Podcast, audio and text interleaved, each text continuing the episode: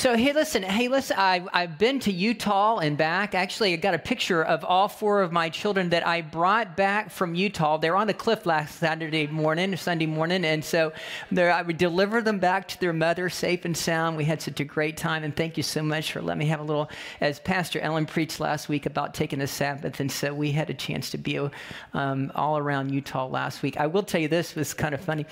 Uh, I have never been uh, uh, in the temperature uh, that I experienced last weekend in Moab, uh, Utah.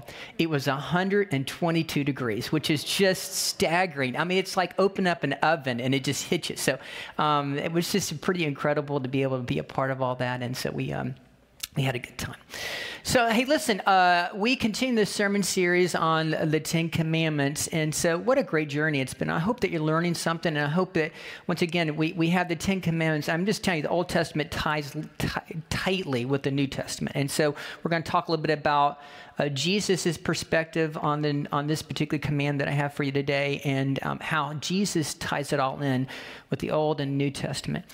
Um, you know, I I'm reminded this last week, you know, um, Evan, who's um, our young man who's been helping with our registration, he's the youngest member of our staff, and we just appreciate him. He did our devotion this last week, and he said something that just kind of struck um, a chord with me and reminded me once again how the Old Testament connects with the New Testament. So he was giving this devotion, he was talking about trusting the Lord and having faith in the Lord. And he gave this quote, and I love this quote because it has to do with um, God's relationship with Moses. And so um, he referred to um, one particular piece of scripture where God says to Moses, He says, Moses, what is it that you have in your hand? And what did Moses have in his hand? He had a staff. And what's very t- interesting about that part of the story is that, you know, Moses, as we re- are reminded, you know, he had, uh, you know, when he was going through this whole journey about finally getting to the place that he could get the children of Israel to be released, he had to go back to Pharaoh. Of course, he goes to the burning bush. God has a conversation with him, and um, God says to him, you know, what's in your hand?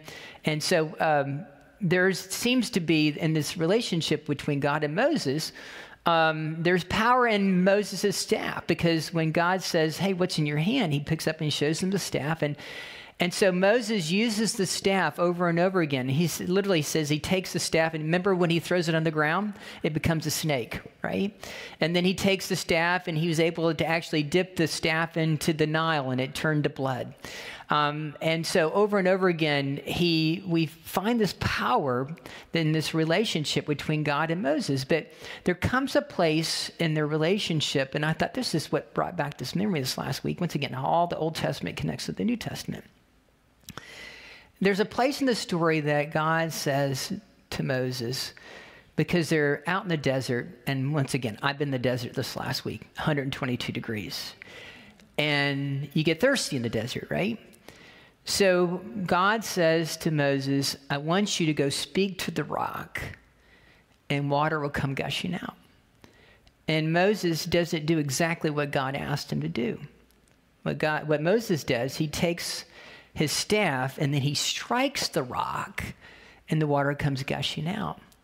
And then we find the interesting uh, um, just one little tidbit of information, which is actually very powerful because God says, Listen, Moses, because you didn't trust me and you didn't trust my word, you're not going to be able to go into the promised land. Which, you know, you think about that. Moses is the one who leads them out of the promised land. He continues to be very faithful. He has to put up with so much stuff from the children of Israel over and over. And they spend 40 years out there, but yet he can see it from the distance, but he's not allowed to actually get them into the promised land, all because he made one mistake. And what is that really all about? Well, you know what? I look back at the story and I think it's very, very powerful because, let's again, let's just think about the Ten Commandments as I share with you all and taught. Uh, four, the first four have to do with their relationship with God, and then the next six have to do with their relationship with each other. So, once again, we have this the idea of the, the greatest command to love God and to love your neighbor, to love God and love your neighbor, to love God and love your neighbor. And so, you got the first four have to do with relationship with God, the next six have to do with relationship with each other. Okay. But what's very interesting is the out of the first four, the first two really have everything to do with trusting God. You know, once again, what does God say? He says, Listen, I'm the Lord your God, Yahweh. I'm the sustainer of life. I'm the author of life. I'm the source of life. And you got to trust me. So don't put any other God before me. And by the way, number two was listen, don't make an idol. Don't try to even think that you can actually go and make a golden calf and it's actually going to capture the essence of who I am. And the reason why you can't do that is because how are you going to capture the essence of who, who I really am? I'm the one who created the universe, I'm the one who put the stars in the heaven, the sand, and the sea how in the world are you going to be able to capture who I really am, the identity of who I am in a golden calf? I mean, really? That's what God's saying. So don't even think about doing that. Of course, they try to do that, but it doesn't work out real well. So we have these, these, this great, this very powerful image of, once again, tying the Ten Commandments together about a relationship with God and relationship with each other. Love God, love our neighbor. Love God, love our neighbor. Okay, so today we have the sixth command. I know that uh, Pastor Ellen preached about the Sabbath last week, and I appreciate her doing that. So we have this one, and um, it's it's short and sweet. Uh, actually, not so sweet. It's actually very powerful, um, but it all comes down to just basically, um, well, four words. Um, the sixth command: "You shall not kill." That's it. Matter of fact, the title of my sermon today is forgiveness in the first degree. I thought that was actually pretty clever, right? Thou shalt not kill. Now, many of you are probably thinking, okay, Harold, what are you going to do with this one? Because, you know, maybe, you know, chances are maybe you never have met anybody that actually killed someone. But here's, once again, we have to look at the story and look at what Jesus had to say. And we'll read to the text just a second. But maybe it's not just about, we look at this command as Jesus is going to take this and take it to a whole new level. I mean, the literal translation, you go back and you look at the Ten Commandments, thou shalt not kill. I mean, once again, there's been a code of ethics that's been going on for thousands and thousands of years. You go back to the very beginning of civilization, there's this code of ethics that we aren't supposed to kill each other, right? And so what we find here, this is one that this is a very important command, number six. But what we find here is I found this in my own relationship with other people.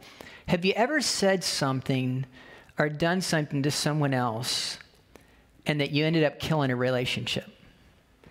Have you ever said something you wish that you maybe never said, okay, and you wish you could take back? Come on, true confession. Have you ever said anything to anybody and, and because of what you said or did, it really ended up killing a relationship? So we have this whole idea. You think, oh, well, you know what? Thou shalt not kill. I, I'm, you know, I haven't killed anybody, you know. But, but maybe there's another whole another level to this whole, the idea. These four words we find in the sixth command. So this is what Jesus had to say.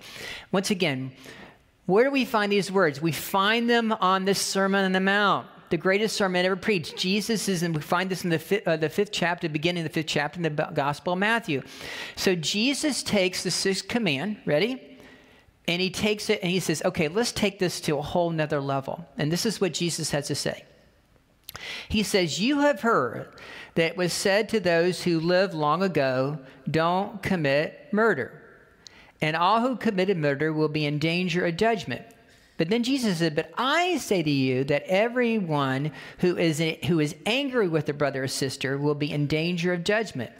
If they say to their brother or sister, You idiot, they will be in danger of being condemned by the governing council. And if they say, You fool, they will be in danger of fiery hell.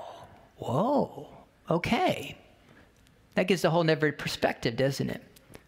True story. When I was a kid growing up, I was about seven, eight years old, and so um, back um, back in the good old days, um, do you remember the good old days? So back in the good old days, we had a youth group. We didn't call it youth group back in the good old days in the Methodist Church. We called it MYF, Methodist Youth Fellowship. And my father was the pastor at Conway United Methodist Church here in Orlando, and the parsonage is right next door to the church. And I remember as a young kid growing up, I remember that uh, I was so jealous because my sister got to go to youth group, but I couldn't go because I was too young. You had to be at least, I think, 12 or 13 to be able to go. But my, every once in a while, my father was actually, uh, would go to youth group, be a part of youth group. He was um, actually, sometimes he would go to the devotion or so forth. And so every once in a while, my father would let me tag along. And I'll never forget actually playing one day with the kids, all the kids were gathered around. It was me and my father playing ping pong. And so we were going back and forth, back and forth. And all of a sudden, my father hit a really good shot and I missed it. And I said to my father, You fool. And then, because um, I think I was showing off, okay? And so at that point, my father stopped me in my tracks and said to me, Harold Ray, I knew I was in trouble once he said that.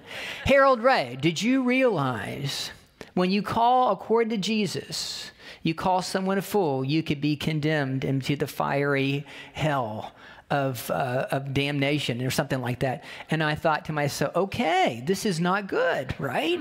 called me out. And by the way, I want you to know I never called my father a fool ever again. So what's interesting there is you have to go back and look, you know, the story before the story. And, and we look at this, this, this is very powerful because you can think about that, that the idea of what Jesus is calling out. He says, listen, you can become, you know, you can become so incensed, you can become angry with someone. And Jesus says, listen, your anger can lead to some sense of uh, reaction to someone and it can kill any, any relationship. This last week, last weekend, we were hiking. And matter of fact, here's here's a picture of the lake that we were hiking last weekend. It's just beautiful. And so, let me just tell you a quick story about anger, okay, and how this plays out in our life, and how what Jesus is talking about. Because once again, thou shalt not kill. It's a whole nother level when you think about our relationship with each other and how we can kill relationships with our anger and the words that we say. Okay, so um, we, we're making our way up to the top of this mountain. It's about 10,000 feet, and it takes about an hour to get to this particular lake. It's about a mile and a half, two hour hike to get up to this place. And so there are other people out this last weekend. And so we're going along. We almost get to the top, and and so there's um, a couple. There's a, a woman there who has a teenage son, and um, her daughter is probably maybe eight or ten years old.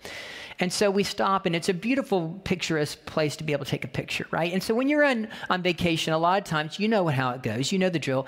Uh, you see someone, and they, you know, hey, would you like to take a picture? So we, and so and and so we said, well, I tell you what, will you take a picture of us? We'd be happy to take a picture of you. So they took a picture of us, and then we said we'd take a picture of you. So we did that. And so she had her son, and she had her daughter, and then they had this big dog.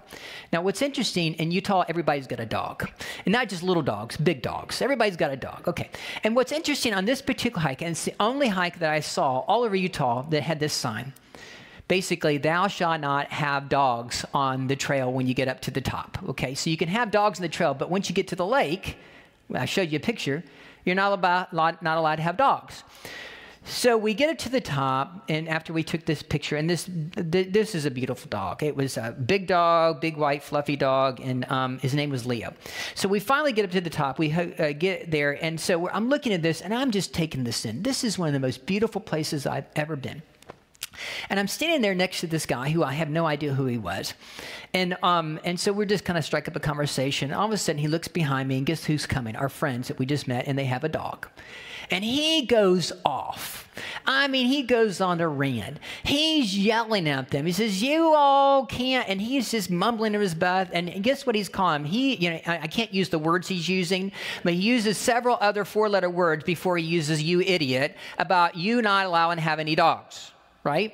And so he's, he's using profanity. He's yelling at this couple that we just met about their dog. And I'm thinking, dude, what is the problem? Matter of fact, I looked around. Guess what? There were at least 10 other dogs because nobody actually, actually, everybody was ignoring the sign, okay? So there are dogs everywhere. I'm thinking, and nobody, the dogs are just doing their dog thing, right? And so I'm thinking, dude, you got to lighten up. So I'm standing there and he's yelling at these people. A matter of fact, he's got his own son who's like 10 years old. He's floating around the water and he chimes in because his father's chiming in, right? He's yelling, hey, you're not supposed to have dogs, right? And I'm thinking, I'm in the most beautiful place on the planet, and I've got this Yahoo next to me yelling about dogs, right? And I said, I got to get away from this guy, right? So I'll go to the other end of the lake. And let me show you the difference between going on a rant and becoming so angry with someone over just a simple dog. You can go for a rant or you can go for a ride. And here's a picture of my son Cameron. He goes in the water, it's about 58 degrees, right? He jumps in. He goes and finds a log, and he makes it a makeshift canoe, and he is just having the time of his life. Now, the reason I tell you that story today is it just seems to be very profound to me. You think about this. How can you be in the exact same place in one of the most beautiful places on the planet Earth and absorb and taken in all this beautiful scenery that God has created in his marvelous creation. beautiful clear water, beautiful aspens all around, a beautiful day, dogs running around, people having joy in their hearts, and I'm standing next to this guy who's on a rant about a dog, right? You can either go on a rant or you can go on a ride. It's just as simple as looking at two different perspectives and how you looked at the situation. So this guy is all angry, but my son is happy, happy, happy, and he's standing in the exact same place, looking at the exact same circumstance. So Jesus says to us today, and he looks at the story and you know, he says, You have heard about thou shalt not kill or thou shalt murder. But Jesus says, Hey, listen, you know what? You can actually be in the danger of, of fiery hell if you call someone a fool or actually call someone an idiot. Matter of fact, the little translation for idiot is raka, which means stupid or empty headed. And the word for um, for the word fool comes from the Greek word more, which we get the word more on. So Jesus says if you call someone stupid or if you call someone a moron, Jesus says it's not good. Now, why would Jesus say that? Well, once again, you have to go back and think about the integrity of the text and trusting the text. And what Jesus is saying, listen, in the very beginning, God created all Adam and Eve in his image, which means if Adam and Eve were created in his image, that means that you and I were created in God's image, right? That means our brother and sister in Christ are all created in the image of God. And he says when you when you start calling people morons and you start calling people stupid and you start calling people idiots, and you all of a sudden what happens is you dehumanize other people and you're degrading them. So Jesus takes this whole idea about thou shalt not kill, and you think about literally murdering someone, and you might, well, that doesn't really apply to me. But the idea of how we continue to react to other people and treat each other on a day-to-day basis, Jesus says you got to be careful with that. He takes it and takes it to a basic level for everybody in this room that we all have to look at the context in our own lives. Now, listen, we're all guilty of that, aren't we? How many of this room have ever been in down, going down 466 and someone honks at you? And listen, I am notorious as I will honk back. I'm just telling you, right? Honk, honk, honk, honk, honk. This has happened to me over and over again. Do you know how many times have people like flip me off, right? You've had that too, right? I just wave back, right? Okay, so we all can understand the context of life and how so often Jesus says he takes something that's so, so simple and basically says to us, listen, you got to be careful. Thou shalt not kill. And so happens with thou shalt not kill. Sometimes it can lead to anger and killing even relationships. So here's another interesting thought about this this last week as I'm thinking about, um, I, you know, over and over again, and, and, and we all probably, once again, I'm guilty of this, okay? I don't know if you are, but maybe we all are to some degree. I watch the six o'clock news just about every night, some form, I, you know, over and over again. Okay. I just, you know, you get the news, what's going on. Do you realize every time you watch the six o'clock news, just about somebody's killed somebody? Every single night, somebody has done something. And usually, what it has to do with somebody's became angry with someone and then they get upset about something. I mean, I've seen something as simple as, you know, road rage, someone takes out a gun and shoots somebody, or, or the idea of a kid's pulling up to the gas pump and their music's too loud and someone says something to another person and the next thing you know someone takes out a gun and shoots somebody. I mean we have seen this over and over and over again. And what happens is in six o'clock news if you watch it over and over again and you almost become desensitized to it. Almost like okay well there's another person who was killed right?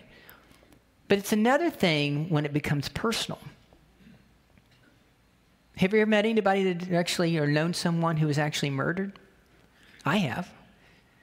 Um, a few back in 1995, my well, let me just tell you a quick story. My my best friend Nelson, um, he was my uh, my best man in my wedding. I actually saw him just before July 4th. Him and his mother came to visit, and um, back in 1995, his father was um, unloading his trailer. He worked in the flower industry, and so um, uh, he was um, just unloading his trailer, going back and forth in his house. I think the door was open, and so there was a about three or four kids who had skipped school that day, and they were driving around, and they decided that they wanted to hold somebody up. It was just a random thing. So they were driving by, and they saw Rick unloading his flowers in Temple Terrace, Florida. So they stop and um, they take out a gun and they hold him up and say, hey, basically, chances are they said, hey, oh man, give us your money or give us your wallet. And um, evidently there were words exchanged. And so this one 17 year old girl pulled out the gun and shot him right in the heart and killed him right there on the spot. Wow. Uh, so, so what's interesting about that story is that it's one thing we think about life, um, and we can look, watch the six o'clock news, but it's another thing when it becomes extremely personal, when you know the person who has so tragically been murdered, killed, dehumanized, a victim. Matter of fact, I think I got a picture of Rick, and there's Rick with uh, Marie, his wife. By the way, Marie is 90 now. And guess what? She still works for the Holiday Inn at the age of 90. Gives her something to do. That's her grandson, Alex. Alex is a grown man. He's got two beautiful children himself. And he actually, Nelson, and well, by the way, Nelson was the coach the, over here at the Villages Charter School a few years ago. I'll never forget this. True story. They just won a district championship, and I was so excited because my boys were on that team. I'll never forget this. I walked across after they won that championship, and I walked across the diamond, and I hugged Nelson. I said, Nelson, your father would have been so proud of you tonight. See, it's one thing when we watch the six o'clock news and it just becomes somewhat desensitized to all the evil and all the death and all the tragedy and all the anger in the world. But when it becomes personal, wow, it's another whole nother level. So when we think about this, this story, this Jesus says to us about the idea of thou shalt not, well, you know, you've heard about thou shalt murder, but he's listening, takes it to a whole nother level when it talks about how anger can get the best of you. Now, listen, let me tie together the Old Testament and the New Testament, and let me teach for a second. So, where does this all come from? Okay, so Jesus um, gives this on the Sermon on the Mount these wonderful, these powerful words about relationships and about not calling someone an idiot or not calling someone a fool. But we also find this story, and once again, you go back, to the Old Testament, and and so what happens in the Old Testament? You go back to the first killing. What was the first killing in the Old Testament? Cain raises up and he kills his brother Abel, right? So, what is that all about? Well, okay, you go back into the story, and Cain kills Abel because, do y'all remember? Because God evidently looked upon Abel's sacrifice as better than Cain's. Now, how does Cain know that God's thinking that his sacrifice is better than his? Well, it's probably because, maybe because Abel was maybe more prosperous, maybe he was more successful, maybe he had a more extravagant uh, uh, opportunity to be able to give the sacrifice because he had more than maybe Cain, which means, guess what? You ready? You have to read between the lines. He was jealous. Jealousy leads to, well, envy. Jealousy leads to anger. Jealousy leads to resentment. So Cain raises up and he kills his brother, takes him out to the pasture and knocks him evidently in the head, and there is blood lying and hid. And there's a very powerful quote about what how the story all kind of unfolds about how um, that Abel's blood was crying out of the ground. Hold on to that for a second. So then God goes to Cain and says, Hey, where's your brother? This is a powerful line. Cain says, I don't know. Am I my brother's keeper? Duh, right? No, no, no. Where's your brother? So God knows exactly what happens, right? And then you have this, this once again, you got to look at the detail. So then all of a sudden, um, a, uh, Cain is on this pity party, and Cain thinks that somebody's going to be out to get him now, and somebody might kill him and that, that God says no, um, but there is consequences for uh, his action.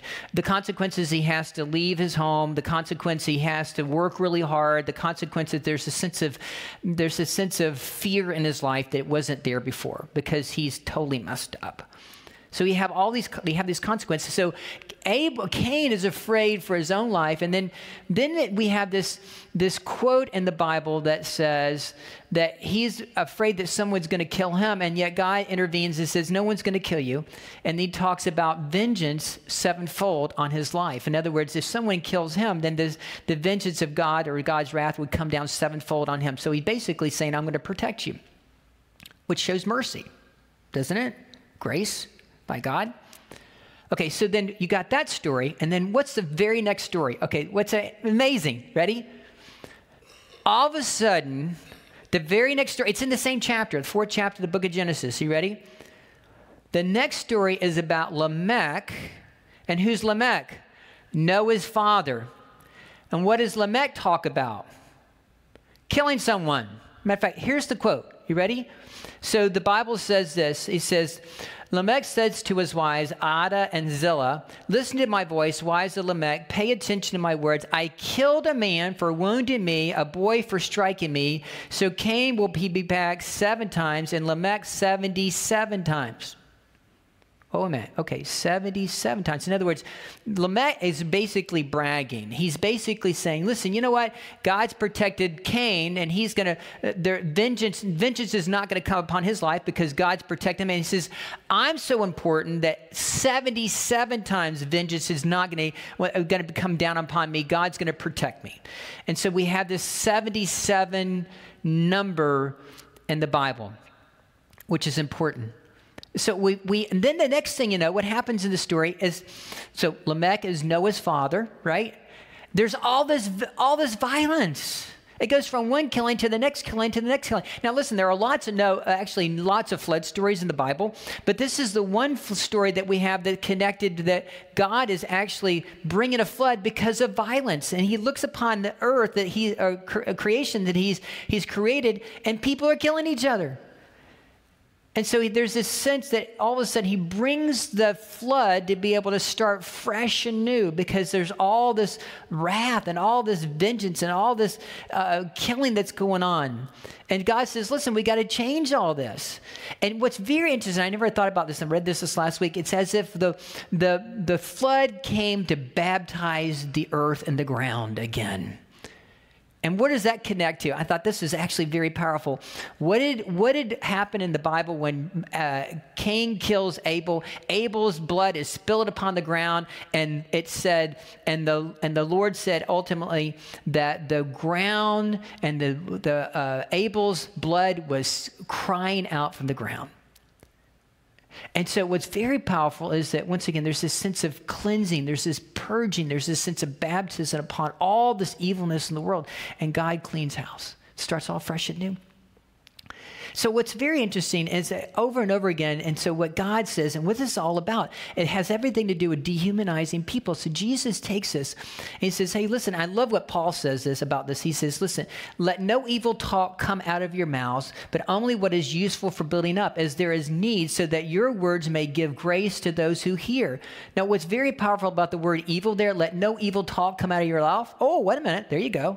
You idiot. You fool. You moron, right? Paul says caution. The word evil there, all right, in the Greek, literally, literally means if I was to go and actually go to the airport, right, and I'm going to go on vacation, and I go buy a McDonald's cheeseburger and I accidentally forget that I leave it under the seat and it sits in the parking in the parking lot for a week, right, then it would become putrid stink in the high heaven, right? So the word that Paul literally uses there is the word putrid. It's evil. Don't let anything putrid, evil come out of your mouth. And then Jesus says these words, and we bring this full circle. Jesus says, You know what? You have heard that it was said, You shall love your neighbor and hate your enemies. But I say to you, love your enemies and pray for those who persecute you, so that you may be children of your Father in heaven. For he makes the sun rise on the evil and on the good, and sends rain on the righteous and on the unrighteous. I mean, where does that come from? What does that have to do with anything? Wow. So Jesus, here's very powerful. Do you realize that Jesus says, listen, you have heard, you have heard about this idea, once again, that you're, you know, to love your enemies. But Jesus says, listen, I say, listen, pray for those who persecute you, your enemies. And, and you know, here's very powerful. Do you realize that the Sanhedrin and the Jewish officials, they, well, once again, they thought Jesus was a demon. You talk about taking a hit. And, and they thought that eh, the miracles that Jesus performed, they were because he was a demon. And, then the, the, he had his own family who thought he was half crazy. And then he had his disciples who ended up denying him. And then he had Judas who was willing to betray him. So Jesus went through all that and he knows it's coming. And yet we find these words of Jesus, but I said to you, love your enemies and pray for those persecute. And listen, and Jesus knew it was coming. Forgiveness. Be careful with your words. So, what's very interesting, once upon a time, you ready? Okay. Go back to Lamech. You got to look at the whole story, how Old Testament connects, with New Testament. So I'm going to teach you something new to close with this. So Lamech said, Listen, the vengeance, you know, he's bragging. Vengeance is going to come upon anybody who messes with me 77 times. Once upon a time, Jesus is having a conversation with his disciples. His disciples said to him, Hey, Jesus, teach us how to pray. And Jesus gives us the Lord's Prayer, most beautiful prayer that we've ever been, been given on the whole planet Earth. Jesus gives us the Lord's Prayer. And there is that one line in the Lord's Prayer. We just prayed it just a few minutes ago when Pastor Ellen shared this with us. And forgive us our trespasses as we forgive those who trespass against us, right? Okay. Then once upon a time, after a day, he gets that. They get the disciples get the Lord's Prayer. Then Peter goes to Jesus and says, Hey, Jesus, how many times am I supposed to forgive? Seven times? And Jesus says, Nope. How about 77 times? Where do you get that? Go back to the creation story. Go back to Lamech. So, in other words, Jesus, in typical Jesus fashion, Lamech is talking about vengeance and Jesus flips it all upside down. He says 77 times worth of vengeance. And Jesus says, How about 77 fold worth of forgiveness? Forgiveness in the first degree. And that is the truth of the gospel of Jesus Christ about loving each other and not dehumanizing each other and lifting people up by our thoughts, our words, and our deeds. And the question, the ser- sermons come full circle. The question that we all have to decide do we truly trust the words of Jesus Christ? And not only do we trust them, you ready? Oh, wait, a minute. Are we willing to live them?